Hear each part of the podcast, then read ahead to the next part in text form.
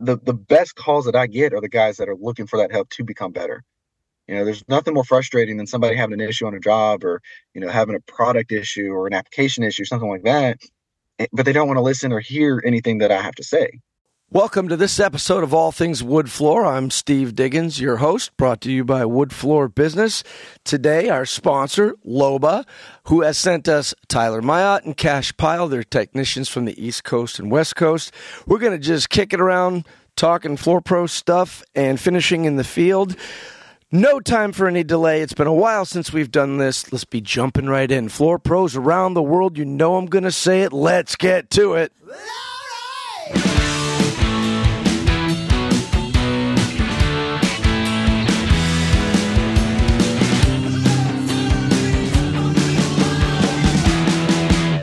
All right, Cash Pyle and Tyler Myatt from Loba, welcome to All Things Wood Floor. Thank you. Good to be here. Guys, let's you pick and choose. We can just fight back and forth. Tell me a little bit about Loba. Now, here in New England, we sell everything, and Loba has recently come to this part of the coast and spread all over the place. And tell me a bit about the company. I don't know anything about the history of the Loba company. Well, it started in 1922. A small little town near Stuttgart, Ditzing. Okay. A family-owned, operated business for many years. Michael Fisher just retired this year, and now we have Alfred and Mario that are heading it up, running the company now. So, Cash, you jumped right out of the gate. Tell me a little about you and your background, where you're located, what's going on. You're on the left coast, right? I'm left coasty. Every time your phone call comes up, it says Manteca, Stockton. It bounces all over the place. Well, I like to keep myself covert. I like to keep everybody on their toes where I'm at. So I'm very close to those areas. I'm very, what I like to say, if you're looking at a map of California, I'm like, if you put a bullseye on it, I'm right there in the middle. Okay. I'm about 2 hours east of San Francisco, 2 hours south of Sacramento, and about 5-6 hours north of LA. And how, go back to before all this, 4Pro, I assume you're in the business. Is that where you came from? Yeah, I grew up in the business. I pretty much didn't have an option with that. It was in the blood. I'm fifth generation. My great grandfather did it. My great grandfather did it. My grandfather did it. My dad did it. Here I am. Not one of them could talk any sense into you. Well, they tried beating me with a 2x4. You know how many people get? There's two ways to get in this.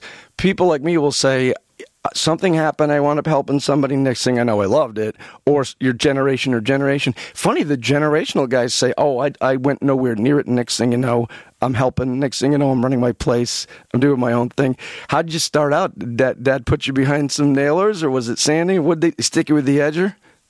Well, I mean, I started out in a diaper as a weight on a buffer. Oh, you're the buffer jockey. On the buffer. So I was the dead weight on the buffer for... I guess the first years of my life, the formative years. And my dad, I got a great dad. He took me backpacking, camping, and to work. He kept me busy. He was, always there with me. So I was, as a teenager, I was racking out, nailing floors up with him, sanding with him, scraping corners, edging. I did have an aspiration to get away from it for a while. I went and did that. I got into firefighting for a bit. I did get hired with that, and I was doing that full time, and just life just kind of took a left turn with it, where I just kind of had to do some reevaluation and went back into the family business. So NASCAR people go around the world to the left, like from being a baby on a buffer, do you always heel right, heel right, heel right? Right, yeah. when you got a guy riding your buffer, somebody's digging in for something. You got to know that. So now, Tyler, what's your story over there? You're on my coast. I'm on the East Coast. I'm based out of our headquarters here, just outside of Charlotte. Okay. North Carolina. Similar to Cash, but not quite as much history. So I'm second generation floor guy. My father started a company here in Charlotte. Got it. Late 80s, something like that. But again, grew up in the industry. So started working when I was young with him, helping out whatever I could as a little kid. then started working summers and really learning the industry as a preteen young kid. And he kind of treated me a little bit, you know, it wasn't the boss's kid kind of thing. He taught me the basics and then sent me out with the crews, right? So it was a true learning experience, really. You know, they weren't giving me any slack by any means. Probably worse. I did that for a while, you know, a few summers, things like that, working. And then when I finished up playing some junior college baseball, I decided to finish up school and you know, started working with Dad full time while I was finishing up, and fell in love with it. You know, like most dads, he didn't want me to have anything to do with the industry. You know, he saw the volatility of 08, 10, you know, through the industry. And so he took all the fun jobs, all the stuff, and one to keep the company afloat, and two to kind of push me away, and it kind of bit him in the butt, and I ended up loving it. You got in the crash of like 7, 8. Wow. Yeah. So that was kind of when, you know, so just, you know, keeping us afloat, keeping the company going, that kind of stuff was, so we're taking everything, right? All the little stuff, all the things just to get cash flow, and I ended up loving it. I got in at the same time, but way before you guys. But it actually wound up being opportune, because I could have had a really bad job in a lot of really bad places. But not only what could I do flooring, I got the independence of doing it. I loved working with wood. And like you said, It sounds so ridiculous when people say it, but they mean it. I loved it. To this day, I like walking on a construction site, the smell of the place, the smell of the wood, the whole deal. Yeah. It's something. So do they... With what do they throw at you? Like first, like how old were you? The when I first started full time, I was probably 17, okay. Or 17 probably, and then you know full on at about 18. So it's a little different down south, because sometimes you tell me, depending how far south. When I went down to Florida and set up operations, if they were locals, they were either an installer or a finisher. If they were both, they were from New York or Jersey or Boston. Did your company do everything? So we had a little bit of everything. So when he was at his biggest, when he was, you know, the largest that he got, it was very much separated out into install crews, sanding crews, even into finishing crews, guys that just coated floors. Okay. As we evolved and things like that, guys kind of got into where they could do everything. On my end, as I went in full time and I entered the industry for real, it was everything. So I learned everything from small repairs, touch-up repairs, install, sand, finish, the whole works through and through. And that was really a big part of, you know, keeping us going was knowing everything. So, yeah. Cash, you're right. In the industry, it seems to be in the South that, you know, guys are definitely an installer or a finisher. It's one or the other. Yeah. And Cash, I talk every now and then with people on your side of the country, and sometimes it seems different, sometimes it doesn't. Does that sound any different for you? No, generally, if you're hard, like, I mean, that's the hard vernacular to figure out, is like when you say you're a hardwood floor guy. If you're a real hardwood floor guy on the West Coast, you probably do install and sand and finish. There's not a lot of just sand and finish guys. There are some bigger companies where they try to keep their crews separate, but for the most part, a lot of the guys out here are little one man shows. And they do the install and the sand and finish of it. Well, how do you connect with Loba? Where does this all come from? Well, my connection with it started with Instagram, I guess. I was seeing guys using it, and that piqued my interest. And it was through Instagram that I kind of made the first connection, trying to reach out to, hey, I want to try this stuff out. My dad teases me because I'm kind of the experimental one with the family. Good for you. He's all about try and true, and I'm like, hey, let's try something else. There might be an easier way to do this. But yeah, so I saw Loba kind of getting some stuff on Instagram, and you know, start tracking it down that way. And then Dave Davenport, the rep at the time over here, he made a connection with me, and then just got talking. And then he said, you know, we're looking for somebody around here in this area, and I said, what? How quick do you leave your company? I mean, you must have been busy. How quick? Because did you leave that right to the family? Like, you didn't just close up shop and go. No, I just passed off everything to Dad, and okay, it was kind of an easy handoff that way. Yeah, funny you say that. Yeah. No, that Tyler. When did this happen for you with the Loba thing? For me, for how when I started using it, or when I transitioned into the company. Yeah, when did you go, you know, I'm going to stop doing whatever I'm doing, and I'm going to go work with Loba?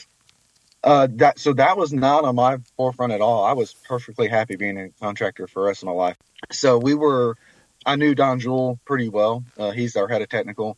And as he was building out the department, he started putting feelers out for positions and things like that. And he actually asked my dad, who do you know anybody that would be, good for this position? And I don't know why, for whatever reason, my father said my name. And it was kind of a don't mess with me, don't joke around, I'll take him kind of thing. And it ended up working out. It was a big decision on my end because, as my dad's looking to start retiring, that kind of stuff, it was a difficult one to make, but it was definitely an opportunity that I couldn't miss. So. It's so great, though, because, Dad, don't complain, man. You sent me packing, so exactly. I don't want to hear it's hard over there. Oh, yeah, no, he that's exactly what he said. He was more than supportive of all of it. He was definitely the one saying, this is a big deal. This is a big opportunity and really be foolish to pass it up. So is it pretty much you set up your schedule, you meet with contractors, you show them product, or do you go right out to the actual job site? Is that easier than in a studio or something? You guys fight over who wants to talk to me first. Go. I go to the job site. Okay. That's where I love it. And that's where I want to be. I'm not as a contractor, I wasn't ever huge on the demo days, the table stop stuff. Everyone, I didn't need free stuff, and I know that you can make stuff look good on a panel in a controlled environment like that. I want to know how's it going to make me money on the job site, and that's kind of the same. The way I look at it with the contractors is let's go to job site, let's make some money with the product. What's the difference between your job and you do the same thing on different coasts, or your job's kind of different? My job's very different from Cash's. So. How? So Cash is our West Coast or sales representative or technical sales rep for that area. I work in the technical department. So where Cash is on site, he's with the contractors. He's helping them in the field. I do a little bit of that. If we have a contractor or somebody that's having a little bit of trouble or job site problem, things like that, I can go out and assist or evaluate that kind of thing. But as in the technical department, I deal more with our technical trainings that we host at our facility, any kind of product development, that kind of stuff that we need eyes on, testing things like that. I test material, see if there's issues or things that we can improve on, things like that. I work more in line with our German colleagues in their technical department as well to, again, product tests and things like that we do. So how much time do you spend, Cash, behind different machines during the day? Is it mostly at the coding portion, or do you let the contractor do that and then you jump in and maybe share how to code, or do you have to do a whole project with them? I'll go from install to sand to the coding. That's just usually we just coordinate. Last week I worked with some guys and we went from all the way from the sanding stage to stain to finish. To me, it is about getting on the job site. It's, being a resource for the, the contractors. I think in essence too, it's so that they know that I know the job, I know what I'm doing. I'm not just a guy trying to push product on them. Right. It's I've got answers and solutions for it. And I've been here, I've been in this, I tell some guys, I've been in the trenches with you, and I've been in the trenches where I felt like I was all alone, and I tell the contractors, I don't want you to ever feel alone in the trenches. We're all I've been here, I've been in this pain together. let's get down and let's create some dust and get some finish on this. So it is the trenches, and with the Loba line is completely water based. Right, there's nothing else going on there. You don't have an oil or. Yeah, we don't do any oil modified. We have a penetrating oil, but everything else is all water-based product, yeah. How did they plan all this? How did you get this going in this country? Well, I think that started out with that was the Germany is where that began there, where they decided to go international. Okay. And when they made that decision, that wasn't, obviously the Germans very methodical. They like to think and plan out what they're going to do. And for the U.S. side of the market, in Germany, Loba and Wakol are two separate companies. But the U.S., they're combined, and we're the Loba Wakol USA. So that was the beginning of that, making that partnership to jump to the States. And then as far as not playing around, they have a solid product. They're the first two-component waterborne finish for wood floors. You know, they're the leaders in that. They created that. Everybody else kind of followed suit with it. That's not really well known here in the States, because when that took place, that was in Germany. That was in the European market. So by the time they got to the U.S. market, I think they've already developed a pretty good palette of finishes and things that were going. They're competitive, but not only competitive. I mean, they're legitimately really solid products. I like to use the car analogy, because everybody likes cars, fast cars, 4x4s, you know, whatever. Cars are awesome. Tyler's in one right now. He's broadcasting from his car. See, the cars are awesome. You got a high performance car, everybody's going to love it. And that's really what Loba is. It's a high performance finish that it works. It works really well. It looks like dynamite when it's on a floor. What is this magical thing in today's finishes that these things look like they were sprayed on an hour after it looked like you screwed up? Fairy dust. Yeah, I knew it. Exactly. Right? Oh, I knew they were real. No, in all honesty, I think, one, it's a great product, right? It gives you time to work with it. Right. But I also think a lot of it has to do with education on how to apply the finishes, right? Right. So knowing what we're doing now, knowing not to overwork a finish as we're applying it, knowing to let the water base lay out, you know, knowing that if we go back and touch it 3, 4, 5, 10 times, all we're doing is hurting it. And that was at first, when guys were first getting into using water bases, they're used to oil bases. And what can you do with an oil base, man? It's got years to dry. Yep. And you can touch it as many times. You can go back and mess with it. We've learned, let it go, let it do its thing. And for so much of, you know, so many things across the industry, that helps with this. You see that now. I'll do a consultation. I'll look and I could show you and 9 other guys this photo I got the other day, and you'd say they skipped grits. And, you know, maybe you got away with that with oil, not with water, right? You got to have the right sanding sequence, correct? Do you see that? We see it all the time now. People go from 40 to 80, and they go, I don't know what's wrong with your product. I think that's a trend of the colors that we're doing now, too. Yep. Right? So you know, in the old days when we were doing all 2 1/4 red oak and they were all going natural oils, we could do 4,000 and just, you know, go about it and not really have a problem. But now we're getting into much more craftsmanship with our floors. Okay. We're doing a lot of water popped ebonies and really dark Jacobines and things like that. And your sanding just in general has to be on point. I don't know if it's a fact that the water-based finish itself will show more, or if it's just the colors, or maybe it's just guys are paying more attention to it than what we used to pay attention to. So I used to do a seminar on this. So you wash your car in your driveway, and and you move it. And it's a hot, sunny day, and the soap's gone, and the water's gone. But the last 5 years' worth of oil is still sitting on your driveway. Guys that will go out can skip grits. They throw oil down, and it just fills everything.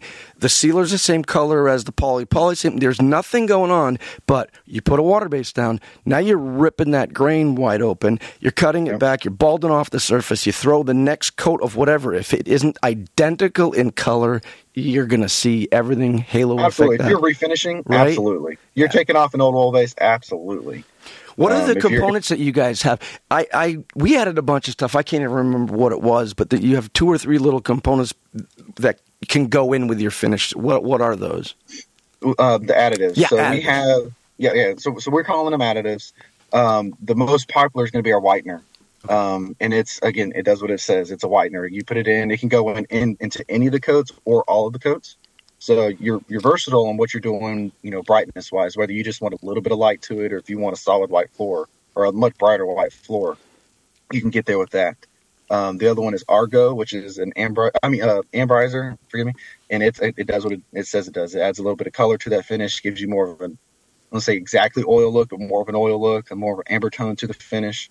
Can help a lot with, you know, certain stains and things like that to give a deeper, richer look out of it. Right. We have Argo, which is it's a extender.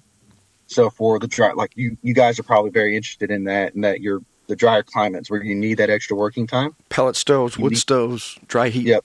Yep. Dry heat, drier climates, things like that. You know, Denver's a really popular area where they need it a lot. You guys in the upper, you know, Northeast are going to need it a lot. It will double the time that you would otherwise have without it. And what do they call this? What do they call it? It's Argo, ARGO, Argo. But what is like the generic term? Argo is a what? Is an extender. Is kind of how I would phrase it. I don't know, Cash, do you have a different word for it? No, you're good, because we had them for years in England. We can't say it anymore. We used to call them retarders. They used to say, make sure you put a retarder in because it slows everything down and because you need that working time. But so since Hollywood here is the handsome one of us, what's your day like? Is it's not as same as Tyler's? So Cash, what is it? What's your day like? You get up, you get out, you get rolling. What are you doing? I usually get out, hit a few of the distributors, see what the branches got going on, and go talk to contractors, get on the job site with contractors. That's usually my goal, is just to get on a job site with a contractor. I want to work side by side with them, see what they're going through, what they're doing for the day. And you got to get product in their hand, right? There's no other way to do this. Yeah, no, yeah, and it's, to me, the proof's in the pudding, so to speak. Like, always get it in their hands, get it on the floor. You know, let them work with it and see if it fits their wheelhouse. Because, like you said, everyone's got a different technique or style of how they sand and finish a floor, and so they've got to see if our product hits with the style that they do their work. And so that's really what I want to do. Is like, here, try it out. Are you seeing in the field with your contractors, they're all set up differently? Equipment-wise, what are you seeing out there? What do people have? I mean, it's all over the place. You have one or two guys, the old school guys, that are just a buffer, edger, and a big machine.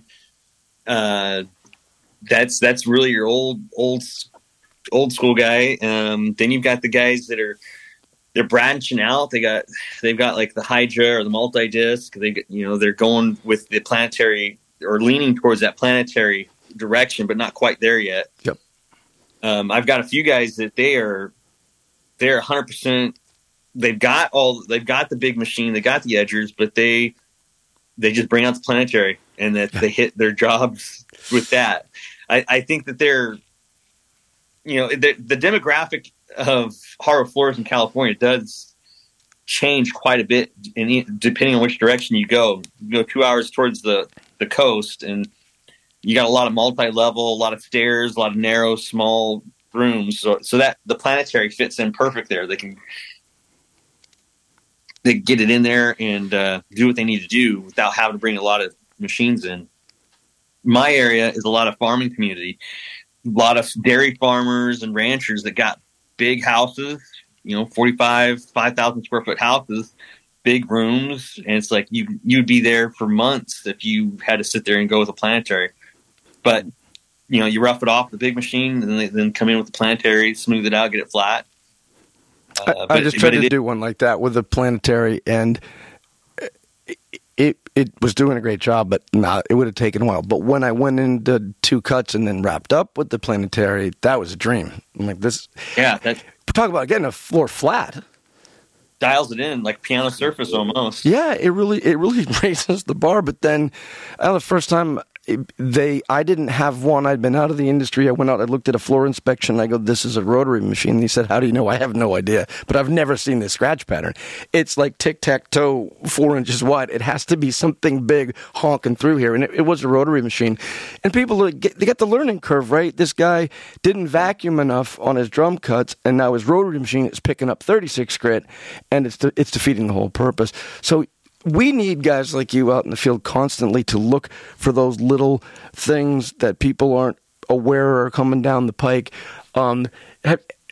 Even Tyler, when you're out there in the field, you must see a level where, okay, well, this guy's learning, this guy's a pro, there's a big curve in there, right? Very much so. Very much a big curve.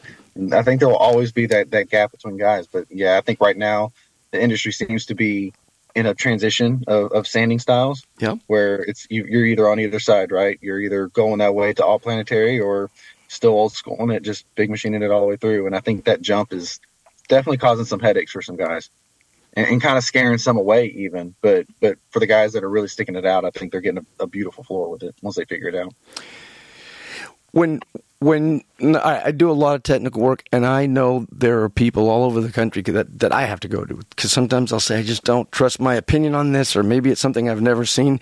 You must have resources within your area, or even whether it's your father or it's the Loba Tech department or whatever, that you guys can go to if something just doesn't seem quite right for you.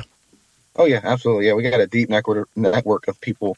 And, you know, knowing all the contractors, I utilize our sales force as well, you know, local guys and Germany and our technical support over there, technical team over there to have you know, we'll get an answer. If I don't know, we'll definitely get an answer. We'll figure it out. One thing I got to say with Loba is that everybody in the company, from Tyler to all the sales reps, they've all been in the industry. They've been behind the machines. Right. So that in itself, you get a plethora of knowledge and experiences with the guys that, like, you can run into something and call any one of them.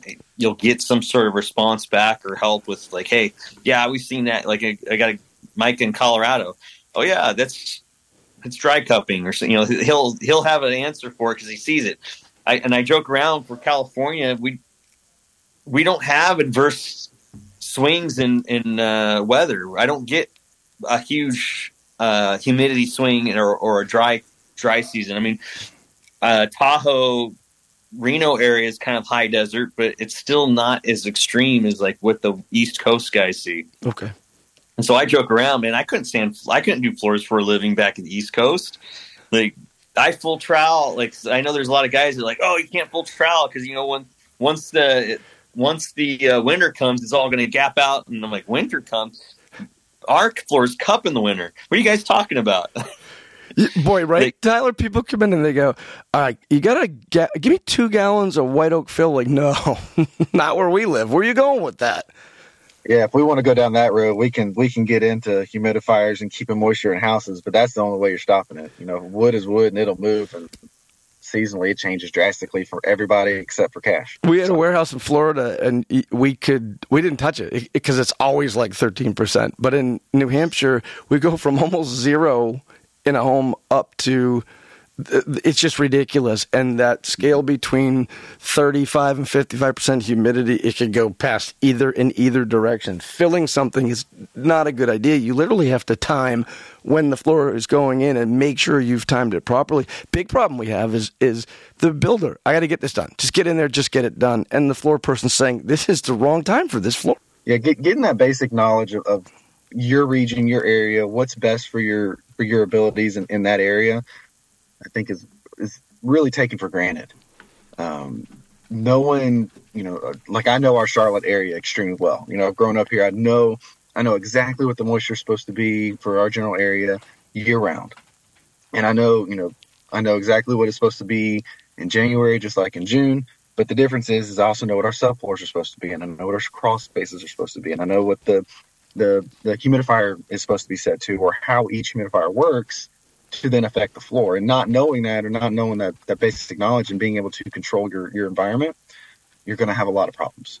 And guys that go in and just, you know, that's the hard fought battle, right? Of just listening to your contractor or your builder, like, man, I got to get it done. Okay, well, I'll do it, but not getting a good product at the end of the day.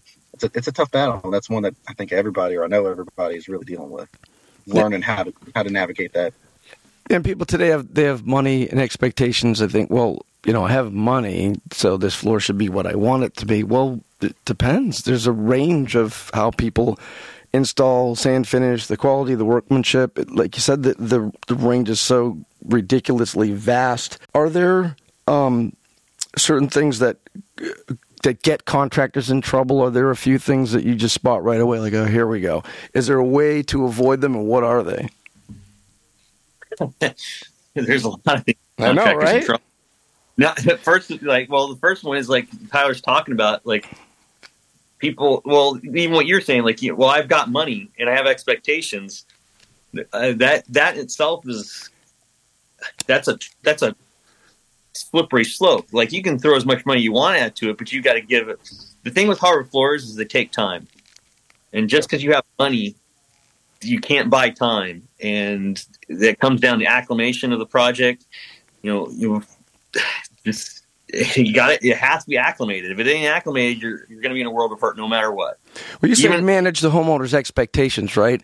That's a really good point. How do you normally do that? You're like, okay, I'm getting into this job. Before we even get into it, you're right. Manage their expectations a bit. How do you approach that? Hey, this is it's a living, breathing thing.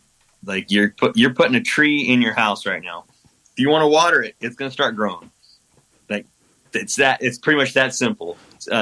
So with managing, a client expectation, you're not, and this goes back to my car analogy. A Rolls Royce takes 6 months to build. It takes a Toyota, I think 6 hours. Right. So you're not getting an LVT floor. You're not getting a plastic floor here. You're getting a work of art. And that comes into the wood that you bought, the contractor that's working on it, because that in itself, every contractor, like we've already said before, is that every contractor has a different style of how they sand and finish. And that means that they're going to put their signature on that floor. In general, floors are flat and they look shiny. That's the general aspect of it. But you can walk in and I can tell a floor my dad's done. I've walked in on jobs and, I don't know.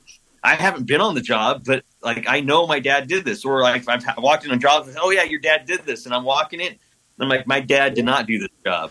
I know what my dad does. This episode of All Things Wood Floor is brought to you by Loba Wakol. Loba Wakol focuses on the development and manufacturing of industry-leading products for residential and commercial construction. The Loba product line includes water-based finishing products, natural oils, stains, repair kits, sandpaper, maintenance cleaners, and industrial coatings. The Wakol product line includes substrate preparation products, sound dampening, moisture control, and adhesives. For more information on the product line, visit www.loba-wakol.com. That's LOBA-WAKOL. Now let's get back to our conversation with Loba Wakol's Cash and Tyler. I'm going to write a book called The Floor Tells the Story. That should be the name of this podcast. It does, right? Isn't that true? No. True. Well, any contractor has a little signature of, just like you can tell Van Gogh from Picasso. Yeah. I totally two different artists. That one I could tell, I think. I think so. I think you can tell Impressionism versus Rembrandt. But that's the thing with hard floor. It's the same kind of scenario. You're going to have guys that, they leave marks that's their signature. So that's part of the expectation with the client, is there's a whole lot that goes into it. And the higher their expectation, the more they need to realize, that takes time. Sounds like, these guys got to know their limitations, right?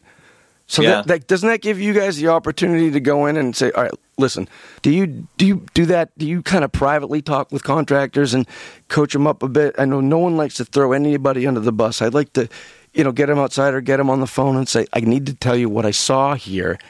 And if you don't fix it, someone not as nice as me is going to come in and point it out to everybody. Get ahead of this. I mean, that happens. Doesn't it? Where it's like, hey, the way to do this, right? You got to solve this problem now before it gets into, gets messy and gets legal. You sometimes some guys just don't read the client either. That's the hard part. They don't even understand what the expectation is of the client, and that changes from client to client. That's really the hardest part of this job, is to figure out each job what the homeowner is expecting when they walk away, or when you walk away. Sure, if you want to get paid. Tyler, when you were doing flooring, right, before you even started in the morning, did you basically dream about it the night before, or the time you got in the truck, you already knew what you were doing? Most floor guys would say, right? Yeah, explain that. Never stop. Yeah. Right? It was, I was wrapping up tools that day thinking about what I was doing the next. You do an install at 7 o'clock in the morning or something, my partner pull up, and we'd be half asleep. I'd go, starting at the front door, not the back. Yep. Don't want to end up at the heaters, right? Got it. Snap a line across the middle, make sure we meet up. Yep, got it. Yeah. I'm telling you, if you guys work together, old machine. Wow, isn't it interesting? I don't care if it's sanding or install. I bet you get in a room and you just go. And it's a partnership. You know where to... Don't you guys find that I can join a good floor guy and boom, we're up and running? Yep. And there might be minor differences, but no one having the trust in whoever you're working with to do the job, and knowing, you know, if I'm going to do this, if I'm edging, I know that he's scraping corners, or I know that he's, you know, got the machine over here, or he's satelliting, or, you know, whatever he's doing, and that I need to move on to this one. You become more efficient, one, but, you know, you become better, right? You create a better floor when you don't have to sit there and talk to somebody all day, instructions on, hey, I need you to do this, this, this, and this. You know, it becomes, you know, you start looking at them instead of what you're paying attention to, what's hurt your work. How many floors have you guys done in your career that you absolutely remember was perfect? Not a one. No. Right? He's laughing. There is no perfect floor. Right? I never walked away from a job and said, well, they look nice, or I did a really great job, but I will go, there's that corner, there's the thing, there's the, I mean, we don't live in a vacuum train, right? It's it's not like I'm a perfectionist, but it can be better here or there. Yeah. Well, that's what strives us to be better, you know, floor guys, right? Wood guys. Oh, yeah. If you're not trying to be better and you're not listening, and that, you know, on my end, the best calls that I get are the guys that are looking for that help to become better. You know, there's nothing more frustrating than somebody having an issue on a job, or, you know, having a product issue or an application issue, something like that, but they don't want to listen or hear anything that I have to say. You know, it's like, look, I'm trying to help you. I'm not trying to hurt you. I'm not trying to do anything to belittle you. I'm trying to help you be a better contractor and have a better job at the end of the day, and, you know, to get paid and move on to the next one. Yeah, I do a lot of consulting. I get in there and I know immediately I'm the enemy, and I'm there to start trouble, and I try to let them know, listen, this is a fellowship. I just want to get everybody out of trouble, get these floors done, and I want everybody's life to go back to their own life in the next few days. There's no litigation. There should be no lawyers. This is a floor. We can do this. Between a scale of 1 to 10, it's either a screen and coat, or we're going to rip this thing out, which is very, very, very rare. Cash, when you're looking out there and you're working with these contractors, do you think they got a grip on their value or what they should be charging? Some of them have no idea what to charge or how good they are. You know, that's weird, but I want to back up to what you just said about where we're going to rip this floor out or just buff and coat it. Yeah. That happened the other day. I was on a job site with a contractor, and he was just like, you know what I appreciate about you, Cash? You never walk in and act like it's the end of the world. Like, right? You got a problem, and you're like, well, we'll just bring out the edger and we'll touch that part up, or we'll fix that, or you're just like, oh, that's a resend, and you don't even qualm about it. You're just like, you're already grabbing the machine, and you just redo it, and you get right back into it, and you don't act like it's the end of the world. And I said, well, because it isn't. Like, if you waste more time him-hawing back and forth of what you're gonna do. You just got to make a decision and look at it. Like you said, well, do we have to tear it out? And many times with a sand and finish, you don't have to tear a floor out. You just gotta like, if you stained it right on, you got some swirls or whatever, you either learn to touch those spots up, but if it's the whole thing, you got scratch everywhere. You're like, well, guess we got to polish it off a little better, get a little finer grit. You're saying the floor, and people think that if you have to come back and touch up something, that they've lost all the wood in their floor. Yeah. It's not a machine shop where they sand it every 5 hours. You know, you could sand a floor a lot of times before you would get through to the cleats and the nails and everything.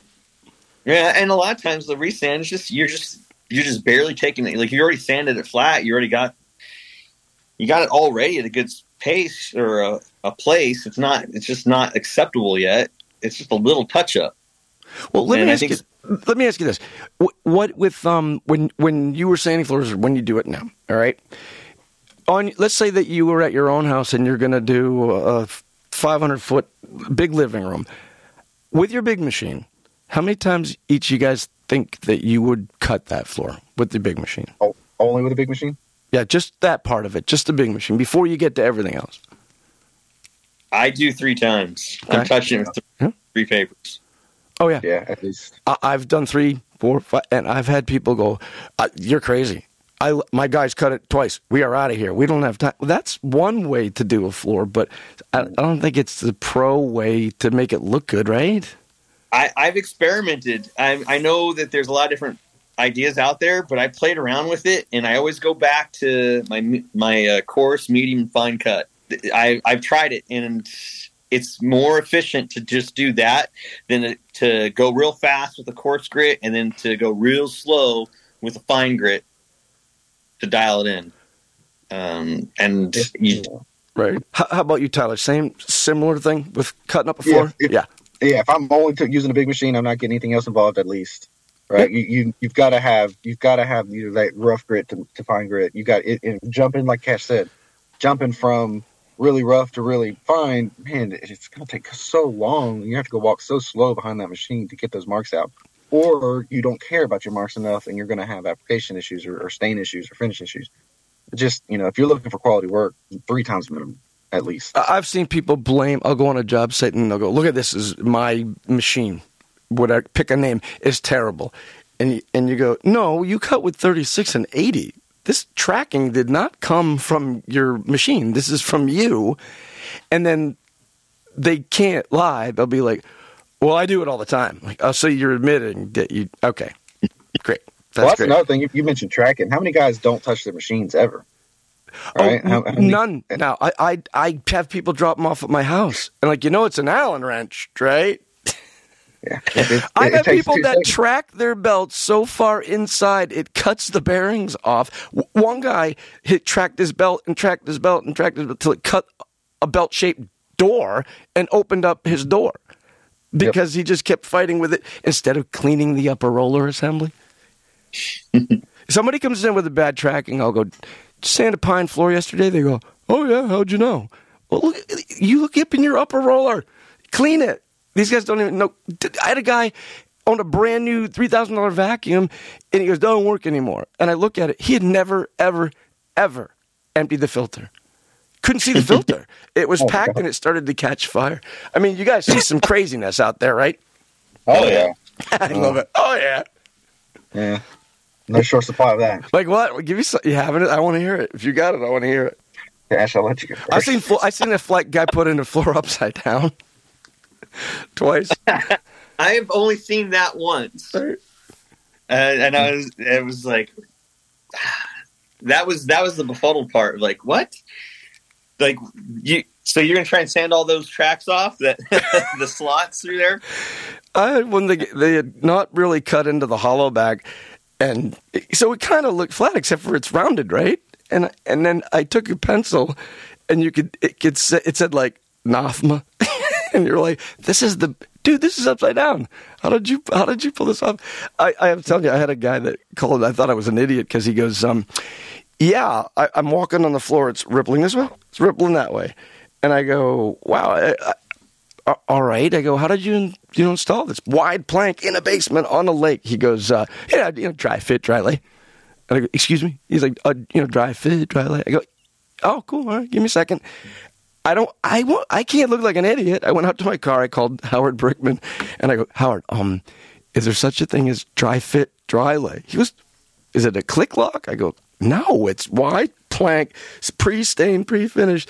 He goes, no. There isn't. Go back in there. I go in and I go, how did you put it in? He started on the wall, knocked it all in, and when he got to the other side of the basement, he put Tapcon and screwed the last one in. The whole floor is just sitting there. And the realtor goes, think what I'm thinking? I go, the easiest reinstall ever? Yeah, pick it up, glue it, pick it up, glue it, pick it. That's crazy. At least they didn't waste any money on that one. Yeah, no. I've seen people staple into concrete. These aren't working. I've seen guys put their backpacks on upside down. I don't know if you remember those old. They were the blue. They used just a canvas bag. I can't remember the name of the vacuum. Yep, they're popular back in the 80s and 90s. Mm-hmm. They were wearing them upside down. Wearing upside down with the bag blowing up around over his head. Walked into that. I was like, how does that even feel right? I had a guy edging a closet with no bag, smoking a cigarette, right? Yep. I was gonna say, I was just driving through a neighborhood one day and thought a house was on fire. A guy was running a big machine with no bag. Oh man! Listen, all the doors open. It was just billowing out. I haven't done this in a while because it's been crazy. I love you guys. So I've been saving this. I was going to put it in the book, but this is my favorite, and it happened a while ago. A good buddy of mine said he hired a kid for the weekend because, you know, that he can nail. So they racked everything out for him, and they left him everything, and they said, if you want to come in Saturday, they already nailed 4 feet. They go, just nail away. Everything's cut. Just go to town. So he called me and said, you got to see this.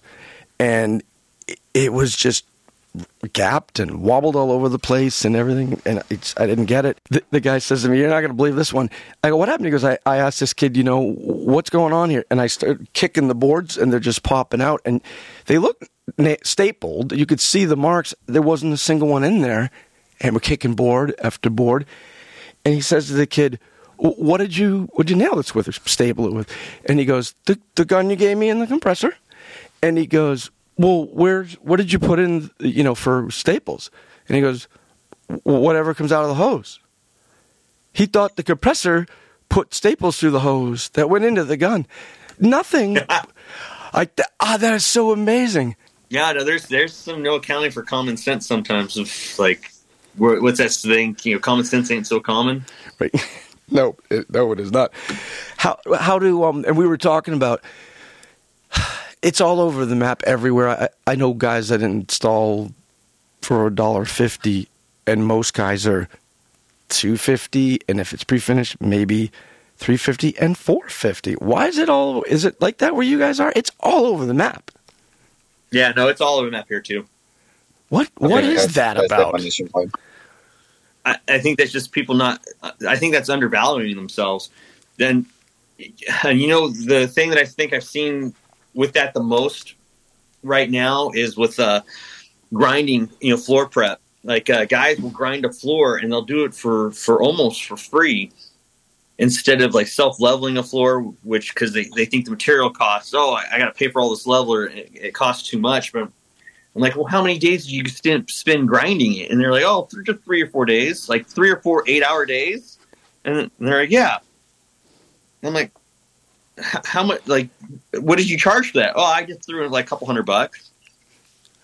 And it's like, are you, like, you literally wasted 3 or 4 days grinding away, and you're not willing to put into that bid or to even to contemplate just self-leveling it, which, like, if you learn how to self-level, it's light years easier on the body. Sure. than trying to grind a floor where you're sucking up silica concrete dust for, you know, 3 or 4 days. I think a lot of that too is just what contractors are familiar with, right? Wood guys as a whole seem to be a little bit more nervous about using a leveler or something like that, but they're comfortable behind a machine. So you give them a machine and they're okay with grinding it. But, you know, I think getting guys comfortable with floor prep is huge because it will save them time, it will save them money, give them a much better product in the end. They're giving away their labor, their time behind that machine. Pennies on the dollar. They're not realizing that, like, that was all your time that you're never going to get back. That's actually what you're there for. Like, those guys are $250 a foot sand and finishing floors.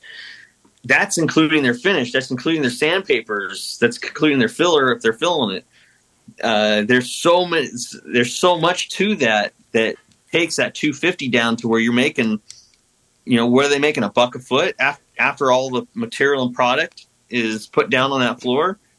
And then the customer wants a really good finish that's $145 a gallon. And then think about that one either. Or, you know what we had, the distributor drove me crazy, is come in, get a screen. Come in tomorrow, get a screen. Come in, return 2 screens. Come in tomorrow. You're a pro. Like, fill the van up. One belt out of a box. All the gas to get to the job? Yeah. That truck takes a small loan nowadays. Right.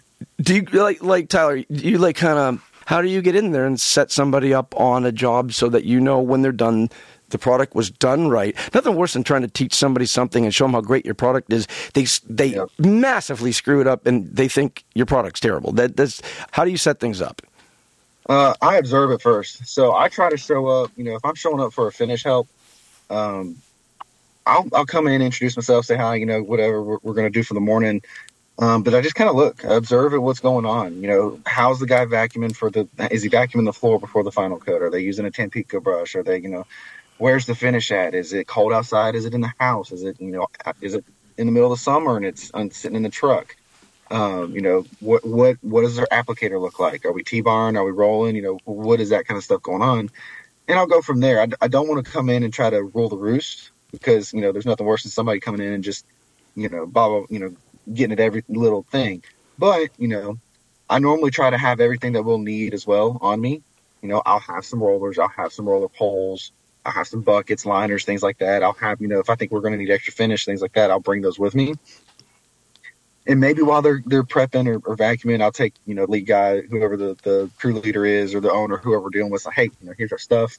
You know, you guys can, you know, we can use this today if you like, you know, unless their stuff just looks really good. You know, most guys are always going to love using new stuff or new free equipment, right? So, yeah. So then we're going through there, and I'll kind of just ask them, you know, hey, how would you normally go about your day? Well, you know, what would you normally do to cook this for? Where would you normally start? And we'll just adjust from there. You know, I'll ask them what they normally do if they're, you know, what are they normally used to finish wise, or what are they normally, you know, procedure wise, who does what, that kind of thing. And we'll just say, you know, I was like, hey, look, you know, here's what I like to do, you know, because at the end of the day, yes, there's a right and a wrong way to apply finish, but everybody's got their own little things, right? And everybody's going to coat their own way. I don't coat the same way that Cash is going to coat, that my boss is going to coat, that, you know, anybody else, but we're all going to have very similar techniques. We're all going to do things very similarly. So I'll tell them what those things are. You know, I'm going to say, hey, look, we're not going to overwork the finish. We're going to do it. You know, we're going to touch the finish twice. We're going to put it on, even it out. We're going to let it be. We're not going to go in here and work it. And generally I'll do a section with them, or, you know, at first to show them. And then maybe I'll get one of their guys in to help. And then, you know, I'll hand the pole off. I don't want to coat all day. I'd rather say, hey, you know, here's the pole. You guys go at it. And as I see little things there, here and there, you know, then we can adjust or make adjustments to that kind of stuff. Cash, same with you? Yeah. If a company wants to learn how to roll or you know, a technique and stuff like that, I'm not there to coat the job for them, because I could easily do that. But it's like, hey, you're only going to learn this if you get your hands on it, right? So I'll give them the on-site physical demonstration enough to get it. Like, this is the process, and we're going to repeat this a couple times. But then here's the stick. It's start flying. You know, for decades we always had hundreds and hundreds in stock of lamb's wool. The really good stuff, right? I couldn't deal with it. I had trouble with it when I got into things, but then water-based finishes were starting to come through. Are the days of the heavy T-bar over? Because it seems to me that rolling and rolling and rolling, and even the lamb's wool guys, we barely sell lamb's wool. It's 9/16 rollers even seem to be solving the problem. When it comes to water-based, are we just finally into rolling, or is T-bar still something that works? On the West Coast, we're not rolling 100% yet. Okay, I'm working on that. The West Coast is our country. I think it's a 50-50. There's more rolling than I definitely thought there was going on. I think guys are definitely opening up to it. What I'm happy though is that the guys that are T-barring are at least getting away from the heavy T-bars. Right. They're not using those massive ones anymore. They're using the lighter ones, and I'm okay with that. Okay. Because with the water-based finish, really, it's all about consumption and getting, you know, the right amount of square foot for whatever the brand of finish you're using is calling for. You know, we got guys that are calling, oh, man, I got 900 square foot out of that guy on the easy finish the other day. I'm like, oh, you better go back and coat it a few more times because you don't have anywhere near enough finish on that floor.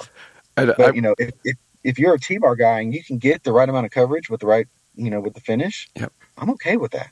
As long as you're getting your consumption. I took a class, a whole seminar on trowels, and you did a million configurations, but what they explained was the idea is that so when you use our product for what you're doing, it goes at the right spread rate. And I've noticed over the decades, I got this number. It's 450 to 550. It seems like water-based finishes, the good ones, have been elevated to a flow rate between 450 and 550, depending. Same with oils, same with everything. And it seems like because of that, if the guys can do that, they're putting the right film down.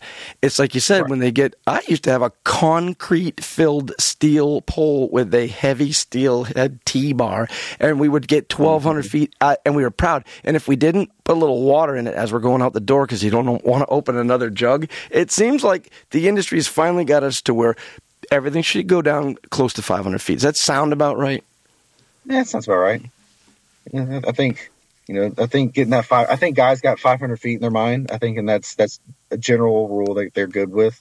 I was mentioning with the T-bar, the reason that we like rolling and teach rolling so much is because we know that with a saturated roll, you dunk it in that bucket, I'm getting 8 to 10 square feet. Yeah. And so every time I dip it, I know how far to go. And that creates a much more even and consistent film layer across your floor. With a T-bar, it's possible, and guys are absolutely capable of doing it. But what happens is you kind of get that wave across the floor, right, where you add some pressure, float the bar, add some pressure, turn, things like that. And you just get a little bit more inconsistent of a film layer and get that inconsistent, coverage rates. And that's why we like rolling. That's why we teach rolling more so. But, I had a question for you, Cash, because you wrote it somewhere, and I think it's brilliant. And people always talk about, I can do 1,200 feet a day. A guy asked me the other day, how much can I install by myself? I got 250, 350. People come up with these, how much can I sand? I can do a whole house. You said slower is faster. What do you mean by slower is faster? That applies to so many things in life. Right? Slower and faster is the philosophy that I have that I learned from the fire department, where they call it fireground pace, where you need to be going fast, but you're not running, but you're efficient and you're methodical in all your motions, and that's with the sand and finish or installing. You make every movement count. But you're doing it precisely. You're not working at breakneck speed just because you can't. You're not when you're doing that. You're cutting corners and you're missing things. I mean, that's how you get lightning bolts or stair steppers or H joints, T joints. My dad calls them T joints. I grew up calling them T joints. T joints comes off the tongue better, or a joint on a joint. That those all happen because you're just trying to go fast. And when you're going fast, you're going sloppy. Yep. And when you're doing that, this is what my uncle used to always say: if you didn't have time to do it right the first time, how in the world do you think you got time to fix it? You don't. You don't. And you lose confidence in your client, and by the way, they start piling on. Well, I didn't like the closet. And by the way, oh boy, here we go. And right. Then it looks like a confetti gun went off in the house. Right? So that's the slower is faster is and it also goes into that, what's that Abraham Lincoln analogy that you give me 6 hours to chop a tree down, I will take 4 hours to sharpen my axe. Right. 2 hours to actually chop the tree. That falls into that whole thing of machine maintenance, taking your roller out and cleaning it. Making sure the tracking's right. It's clocking your edger, clocking your buffer, all those things. Taking the time to get those things right, make everything faster. You know what? Knuckle in, right? Somehow you said it. You slow down. You cannot afford to screw up. Now you're going to start over. I think you're exactly right. Well, there are a lot of times that, Dad and I would be on a job, and if we're doing something intricate install, we're doing a herringbone wrapped around something or another. We're getting at the critical point, and like I said, we've been working all day, and you're getting tired, and you start making bad cuts, or you start doing this, or man, that board just won't get in, and your frustration level gets high. Man, there were so many times that we fought through it, and yeah, we got it done that night, but there might have been something we had to come fix the next morning or finish up, and that finish up took a quarter of the time. We really got to where it was, hey man, once we start getting like that, we're done, right? Because what we found was, we're spending more time tired and angry and snapping at each other because we don't want to be here anymore than if we just go home, rest, let our brain reset. And the next morning, it might take us half an hour, but it was going to take us an hour and a half that night. Gotcha. So being caught up and knowing what your limit is, I think is a big deal. Well, I think that's that fine line of that slower is faster is knowing that, hey, we're spent right now, and this is that final coat or that whatever phase where it's got to be nailed. And when you're burnt out, you got to know, you know what, there is tomorrow. But there is that that point where at the end of the day, we're like, man, if I coat this right now, it'll take me half hour to coat this versus a half a day of setting up. There's that balance. You got, okay, am I messed up? Am I burnt out and so tired and spent that I can't get this right, that I'm going to be fixing this tomorrow? Or can I get this, take this half hour and knock it out? I think that's a question that every contractor's always got to ask themselves and know to toe that line. And I think Taylor's right on that. There is a time where, I've been on jobs where it's like 1, 2 in the morning where I just want to get this installed so it's done. And got it installed. There wasn't any mistakes to go fix, but I wasn't ready to sand it the next day. That was that fast part where I'll knock this out. But then coming back to it is I'm burnt out. I got brain fog going on. I'm just not in the game right now to sand this floor. You got to have your head in game, right, Tyler? That's just how it goes. Yeah. It's knowing your limits, right? Some guys might be able to do that, but everybody has a burnout point, and everybody's got a point to where, hey, if I just stop this install now and I come back in the morning, when I finish the install, I can start sanding. Whereas, like Cash said, he was done for the next day. So everybody's got their limits, and knowing those limits and knowing when it's worth it. Because there are times where, this is our only option. Our donkey's in the ditch. We have to get this done. Knowing when that time is appropriate is a big deal too, as well. Knowing your limits and knowing timing really can help a lot. I can't focus now. Your donkey's in the ditch. Give me that one. We don't have what. You hear that, Cash? Do you hear that? Your donkey's. I always say, don't be the donkey. What's the donkey in the ditch? Your donkey. It's a biblical reference, and I don't remember exactly what the story was. Makes sense. So, try getting one out. I would imagine it's difficult. It was a farmer had his donkey in the ditch on a Sunday, and nobody was helping, but Jesus helped him get the donkey out of the ditch because you weren't supposed to work on the Sabbath. But it was when your donkey's in the ditch. And who was a carpenter? See how we brought that all back around? Listen, I'm going to let you guys escape my clutches, but I'm going to give you a couple. We do a lot of quick fire questions, and because there's two of you, I'll just give you a few of them. The idea is I ask you, you answer me as quick as you possibly can, and then you can escape. We're going to start with Tyler. Are you ready? Yep. What would you be doing if you didn't get into hardwood flooring at all? Oh, that's a great question. See, I'm good. I'm on fire today. It would probably be construction based of some sort. I love working with my hands, so probably somewhere in the field, whether it was actually building or something like that. If it wasn't actual hardwoods, it would be something hands-on, something where I'm working with my hands and building. And Cash, what would you be doing if you weren't doing hardwood flooring? It would be something artistic. Okay, I have to do something with my hands too, but it would be something that that's the part I like about hardwood floors. It's the artistic part of it. So, Cash, what drives you crazy? You got a pet peeve in flooring? What just drives right over the top? Pet peeves. Oh, that's a long list. What's my biggest pet peeve? Probably not tack clothing a floor. Dirty floor. Tyler, back to you. Biggest pet peeve in flooring? An unorganized van or truck. Some people don't like that. All right, we'll stick with Tyler. Okay, how about they put out the Lifetime movie for floor experts? Who plays you in the movie? Oh, no idea. Probably, I don't know, Tom Hardy when he's really big? Yeah, it's hard when you're that handsome to come up with an answer like that. Great look, right? Cash is all set up. Cash, who plays you in the Lifetime movie? Come on. David Duchovny. Oh, I see that. Tyler, you see that? Yeah, I can see a little bit. A little quantum leaping going on? I'm seeing it. All right, Tyler, in your home, where you live, apparently it's in your automobile. Is there carpet? Not a single stitch. God bless you. Cash, you guys, I see your dog looking over your shoulder. Is there carpet in that house? I got no carpet, and this is my kid's room. Woo! Saroosh, Wakol. Good for you guys. I got wood in my bathrooms. Are you kidding me? See that? Now that's a real man right there. Wood in the bathroom. God bless you both. I haven't got to my bathrooms yet. No. Everybody's show me videos. Yeah, there's he's got flooring all over the place. Look at that. Is that all Chevron? Woo. It's my favorite. This is where all the magic happens, guys, if you're wondering. Spiffy. Wow.